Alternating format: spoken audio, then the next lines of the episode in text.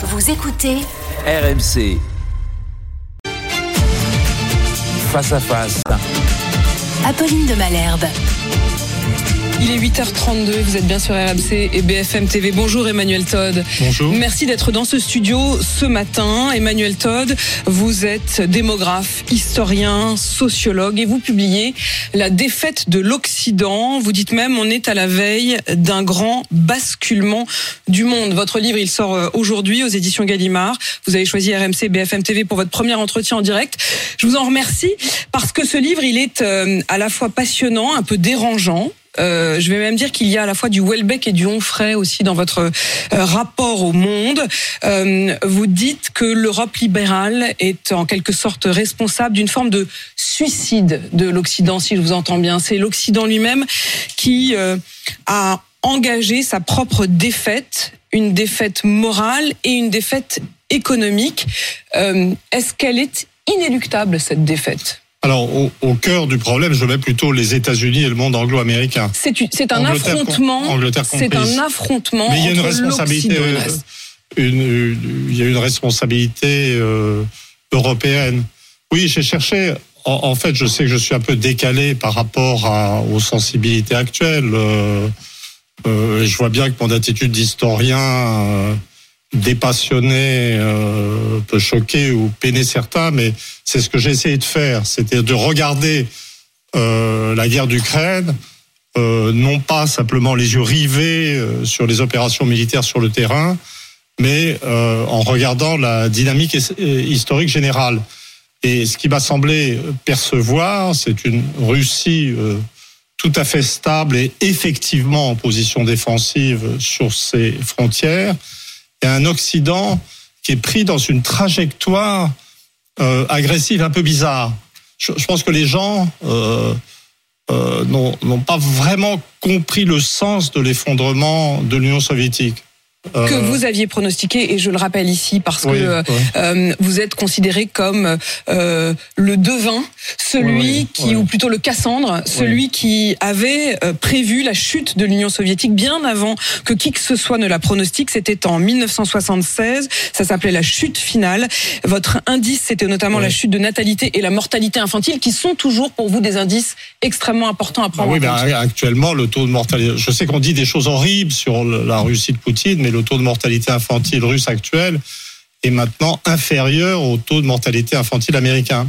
Mais ce qu'on n'avait pas vu à l'époque, c'est que l'Amérique elle-même était dans un processus de déclin éducatif, euh, industriel, qui a démarré vers 1965. Et donc la Russie s'est effondrée, mais l'Occident était lui-même fort mal en, en point, s'affaiblissait en son centre, et tout le monde a cru que c'était une victoire du capitalisme. Et donc on a eu ce phénomène tout à fait extraordinaire d'une expansion vers l'Est qui est allée provoquer la Russie euh, dans son espace finalement, mais d'un monde occidental euh, qui n'allait pas bien lui-même. Et on s'est trouvé, euh, moi je n'ai pas du tout une vision machiavélique simple du comportement des États-Unis. Je montre dans le livre que d'une certaine manière, les, les États-Unis sont tombés dans un piège en Ukraine et se retrouvent euh, affrontant une Russie euh, avec piège des... tendu par la Russie. N non, piège tendu par eux-mêmes et par le nationalisme ukrainien, c'est-à-dire par une illusion euh, de disparition de la, de la de la capacité russe et par une inconscience de la destruction de l'appareil industriel occidental et spécifiquement américain. Les États-Unis et derrière eux l'OTAN, nous, euh, vous estimez qu'on est on est rentré dans ce piège et qu'on est en train euh, d'y perdre Oui. et de faire perdre l'Ukraine, à qui Ah on bah, avait euh, on, a, promis on a imposé à l'Ukraine, on a imposé à l'Ukraine des souffrances abominables en entretenant l'Ukraine dans l'illusion que l'Occident avait les moyens industriels de soutenir la guerre. Mais actuellement, on est. Regardez les informations au, jour- le jour. Les États-Unis nous disent qu'ils vont essayer de faire produire des missiles euh, patriotes euh, antiaériens défensifs en Allemagne sans doute parce qu'ils sont plus capables de les produire eux-mêmes, parce qu'ils n'ont plus la main d'œuvre, les ingénieurs, les ouvriers qualifiés qui permettent de faire ça. L'Allemagne qui d'ailleurs, et on, on va on y revenir dans un instant parce que j'aimerais qu'on parle de l'Angleterre, de la France et de l'Allemagne. Ouais. Si je comprends bien, l'Allemagne s'en sort moins mal que nous. L'Angleterre, en revanche, pire que nous dans ce Ouais. déclin, dans cette étape de la, de la défaite. Mais euh, si si je comprends bien, vous avez presque l'air de dire qu'au fond, euh, on a fait l'erreur de faire croire à l'Ukraine qu'on allait les aider, mais ça veut dire qu'on aurait dû laisser tomber dès le départ, leur dire non mais attendez, on peut rien pour vous. On aurait dû, on aurait dû. Alors le livre n'est pas du tout euh, dans le conseil ou dans le il faut faire, il aurait fallu faire. Le livre est un bouquin d'analyse historique qui cherche les causes. Si on me demande et si je redeviens citoyen, ce que je ne suis pas dans le livre où je suis historien, je dirais bien sûr qu'on aurait dû négocier, bien sûr qu'on aurait dû intégrer la Russie à l'Occident. Euh, En fait, vous dites il y a bien longtemps déjà, Ouais. nous n'aurions jamais dû couper Ouais. les liens avec Ouais. la Russie. Nous aurions dû Oui, amarrer, amarrer. Europe et. Russie pour en faire un grand Occident. Voilà, mais si vous voulez, le fait de dire il aurait fallu, il aurait fallu faire ceci, ça c'est c'est de la politique au jour le jour. La Russie ne se serait pas enfermée dans une forme Non, de elle le- conservatoire de l'Occident, elle elle a- pureté de Elle l'Occident. avait fait des tas d'ouvertures au moment de la guerre d'Irak. Il y avait des conférences de presse communes de Chirac, Schröder et Poutine. C'est très proche. Mais dire il aurait fallu, il aurait fallu, ça n'a pas de sens parce que la- Oui, mais moi, l'analyse. c'est aussi les citoyens. le J'ai envie d'entendre quand même Emmanuel Todd, parce que vous êtes quand même un homme engagé. Vous, vous oui, mais, toujours- oui, mais les- si vous voulez, n'ai pas de vertu morale particulière. Ma compétence particulière est une compétence d'historien de la longue durée, euh, formé par l'école des Annales et élève euh, d'Emmanuel Ladurie. Donc, ce que je peux faire, c'est dire, écoutez, regardez correctement les États-Unis, regardez cet effondrement industriel, essayez de comprendre pourquoi euh, la globalisation économique nous a mis dans une telle situation d'infériorité économique. Donc je peux produire dans un chapitre complet euh, une- un dégonflement du produit intérieur brut américain. euh, et le- qui n'est qu'une bulle. et qui, qui n'est qu'une bulle, qui est une, une fiction, qui est aussi une critique de l'économie politique. Et je peux surtout aller chercher, je dirais, à la racine, la, la, la, la cause du déclin occidental. Le, le- le livre est un... euh, on me traite euh, euh, tout le temps de, euh, de choses comme poutinophile. Vous voyez Non, non, Parfois, je vous avez voudrais... une Je voudrais complaisance vis-à-vis de. Allez-y, non, non, répondez. Non, non, le- un, un historien ne tombe pas amoureux d'un politique. J'utilise beaucoup Max Weber euh, et, son, et idée de ce que le protestantisme et l'ascension du protestantisme, euh, c'est la base de l'ascension de l'Occident. Donc on pourrait me traiter de Weberophile ou de, je suis un grand admirateur du sociologue euh, Émile Durkheim. On pourrait me traiter de Durkheimophile ou de Marxophile à la rigueur, parce que j'ai une admiration pour le personnage euh, de Karl Marx. Et poutinophile, euh, c'est absurde. Le, diagnostic, la chose fondamentale du livre, euh, en termes intellectuels, c'est de diagnostiquer, de dire, bah, Weber avait correctement dit que l'ascension du protestantisme, c'était l'ascension de l'Occident. Et moi, je dis, bah, j'analyse l'effondrement du protestantisme dans l'ensemble du monde anglo-américain. Et je dis, bah, la chute de l'Occident, c'est l'effondrement du protestantisme. La chute du Et protestantisme surtout américain. et la chute de la religion. Vous parlez même, Oui. pour ce qui est de l'Occident, euh, Oui. États-Unis et Europe, d'un état zéro de la religion. Oui. C'est-à-dire, vous considérez qu'en ayant tué, en étant rentré dans une forme de C'est la percée nihilisme, intellectuelle du livre. En ayant en ayant tué l'idée même de religion, Oui. euh, en ayant refusé euh, la, la morale chrétienne. Vous parlez même de l'autorisation du mariage homosexuel comme d'un tournant. Oui.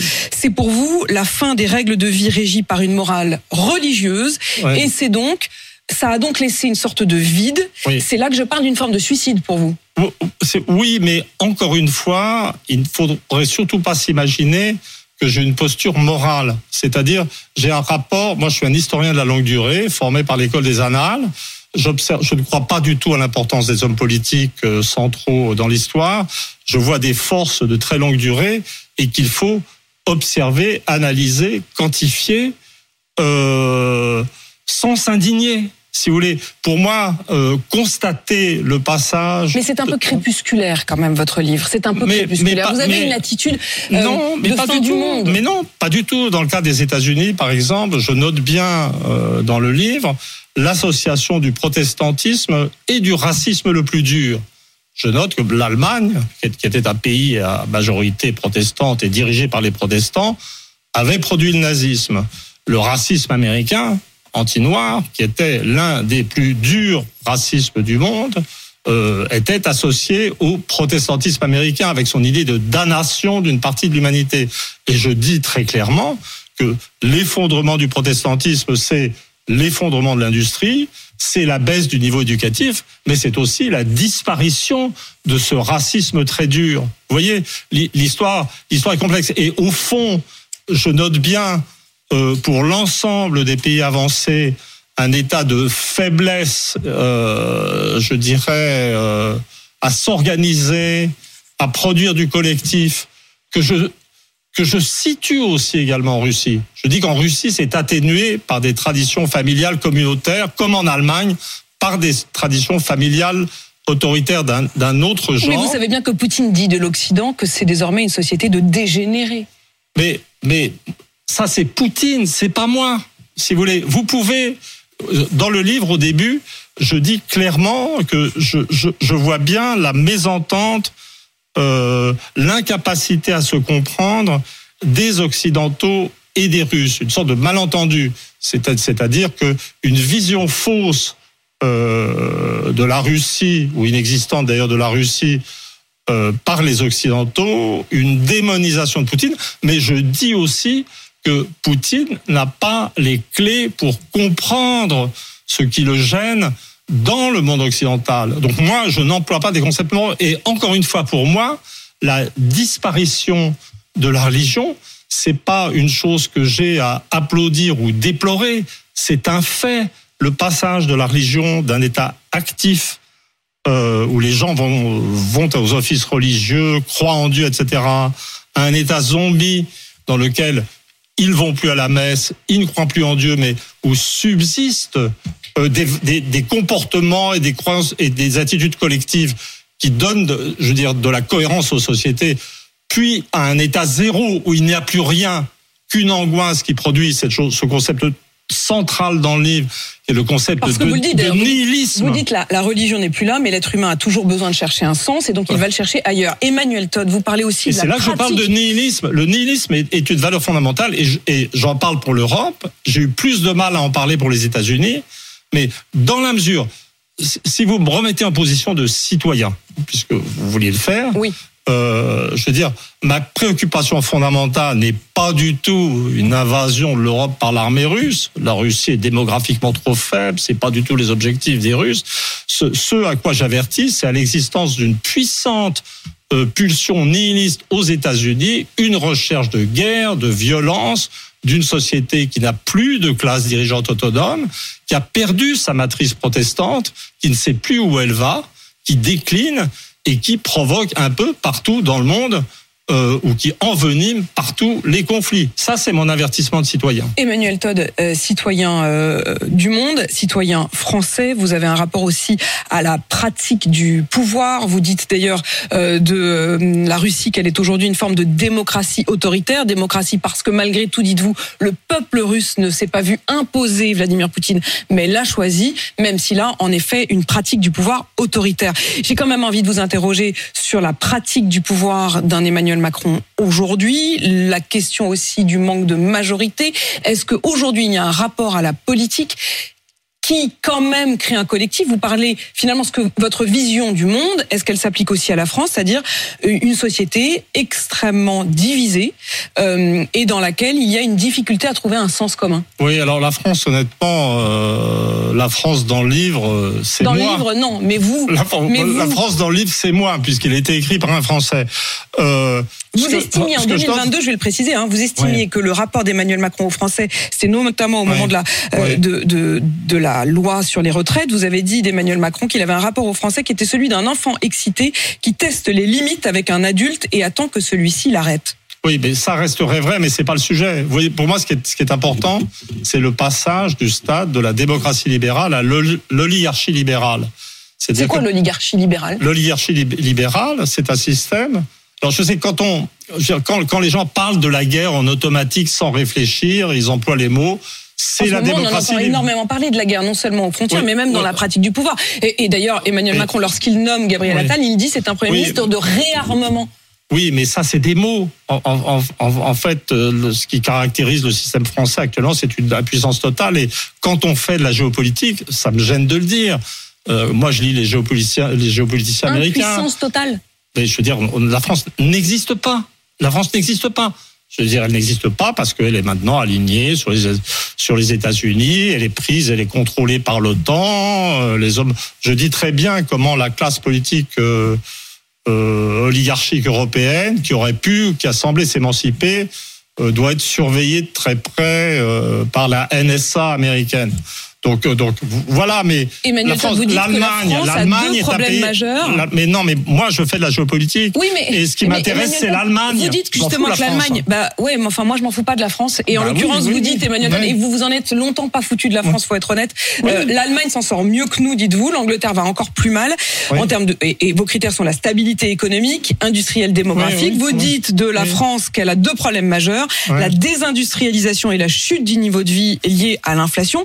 Sauf que vous êtes aussi démographe, Oui. et c'est là que moi je ne comprends Oui. plus parce que je pensais l'Allemagne vieillissante. Je pensais que les Allemands n'avaient plus d'enfants. mais j'étu- j'étu- j'étudie dans, en- dans le détail les- l'espèce de dynamique assez étrange de la société allemande, que je définis comme une société machine, qui, n'est- qui, qui n'a plus d'objectif réel, mais qui continue de produire de la puissance économique et dont la population euh, devrait diminuer à cause d'une fécondité très basse depuis longtemps, qui d'ailleurs est la même que la fécondité russe, en fait, 1,5 enfants, enfants par femme, mais qui compense et au-delà euh, cette crise démographique euh, par un appel de main-d'œuvre immigrée qui, semble-t-il, est assez facilement intégré parce que le taux de chômage est très bas et parce que l'Allemagne a réussi à produire son industrie. Et, et, et c'est important en géopolitique parce que l'une des obsessions des Américains, euh, c'est d'empêcher, depuis le début, je pense que c'est ça les véritables objectifs euh, stratégiques des Américains, c'est empêcher la coopération de l'Allemagne et la Russie. Au stade Le- actuel, un rapprochement Allemagne-Russie. c'est la terreur des géopoliticiens américains. Puisque, mais, mais ça va rater parce que la guerre va finir par cesser. Euh, Si je vous comprends bien, la Russie va finir par gagner. Mais c'est pas la, c'est pas la Russie qui gagne, c'est l'Occident qui perd, et c'est la réalité qui va gagner. La, la- la réalité, c'est que on n'est on n'est pas à l'époque de la guerre de 14. À l'époque de la guerre de 14, on, on- on- ou à la veille de la guerre de 14, était, on était dans un monde de nations en expansion démographique. euh, le- la puissance euh, économique, industrielle et militaire jaillissait de partout, et tout le monde avait peur que son voisin soit plus rapide dans la croissance. Donc les Français avaient peur des Allemands, euh, les Anglais avaient peur des Allemands, les Allemands avaient peur des Russes. Il y avait des ressources démographiques inépuisables et ça a permis d'entretenir deux guerres mondiales. Mais maintenant, ce qui caractérise le monde avancé, c'est le déficit démographique. C'est-à-dire qu'on est dans un monde, au sortir de cette guerre, on s'apercevra qu'on est dans un monde de puissance faible, avec des populations déclinantes, et un monde qui ne se fera plus la guerre. Et donc le monde d'après, on, on nous promet une Russie sous domination russe, pas du tout. Une Ukraine sous domination russe, un monde sous Ukraine Oui, pardon, domination. Une, une, et, et de toute façon, ce que je voulais dire, c'était une Europe sous donc j'étais à deux Ouais. pas de la vérité euh, linguistique, mais mais et, et pas du tout. Ce, ce qu'on aura après, c'est-à-dire qu'une fois que, alors là, je le dis franchement, honnêtement, que les États-Unis auront accepté de se retirer de leur empire, de l'Eurasie, de toutes ces régions où ils entretiennent les conflits.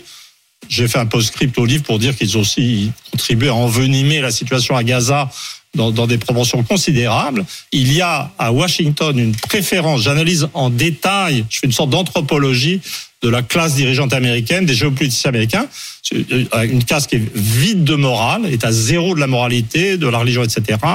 Ne reste qu'une préférence pour l'argent et la guerre, et une sorte de jouissance à, à mettre le désordre en Eurasie. Et au contraire de ce que tout le monde pense, on se dit qu'allons-nous devenir quand les États-Unis ne nous protégeront Mais plus vous vous dites, il se passera rien. Mais pas du tout. On sera On en sera- paix. Oui. On sera se- en paix. Mais, mais Emmanuel Le- la meilleure chose qui ce- pourrait arriver à l'Europe, c'est la disparition des En fait, les, États-Unis. les- États-Unis sont en quelque sorte des, des, sont belliqueux. Au fond, sont belliqueux. C'est- C'est c'est- c'est ce que j'appelle nihilisme, c'est le concept central du livre. C'est-à-dire c'est-à-dire que vous n'avez plus de religion, vous avez un état zéro des croyances, mais l'homme reste l'homme, il est angoissé.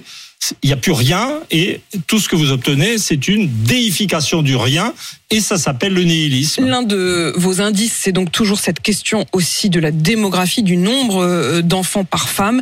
Vous le disiez, 1,8 euh, en France, 1,5. Non, non, on est déjà, on est déjà en dessous d'1,8. On est à 1,6, c'est fini. On était à 2,1 il y a encore peu de temps. Ça oui, va oui, mais on très descend vite. parce que parce que les, les jeunes autrefois la démographie française était protégée par un statut assez élevé des femmes qui leur permettait de, de faire des études, de travailler et d'avoir des enfants. Mais actuellement, les conditions, euh, je dirais, de travail euh, et d'existence deviennent tellement difficiles pour les jeunes générations qu'ils n'y arrivent plus. On pourrait dire la même du chose du monde de vie, c'est la anglo-américain. question de l'inflation, c'est la question des salaires. Voilà, et, do- et donc on- euh, les, les pays qui La résistaient, c'est-à-dire les pays scandinaves, les pays, euh, la France, les pays anglo-américains où le statut de la femme était assez élevé, maintenant sont en train de sont tous tombés à des fécondités de 1,6 enfants par femme. Donc Et au moment on où on se parle, le chiffre d'1,8 est déjà si largement, voulez, est si déjà voulez, largement gonflé. Ça, ça, ça n'est pas l'Occident. Je souligne, en fait, dans le livre, euh, il n'y a pas de nostalgie. Il n'y a pas de, il y a aucune idéalisation du système russe. J'explique bien que l'orthodoxie russe est qu'un concept agité par Poutine, mais que ça n'a pas de réalité. Je dis bien que la Russie souffre à sa manière du même individualisme que la France. Et c'est pour ça que Poutine veut préserver la, civili- la, la société civile, etc. La Chine, elle, est à 1,3 de fécondité. Il y a un problème qui est commun à Et l'ensemble du monde chute, développé. et cette chute, elle est globale. La défaite de l'Occident, ça sort donc aujourd'hui aux éditions Gallimard. Merci Emmanuel Todd euh, d'être venu ce matin. 8h53 sur RMC BFM TV.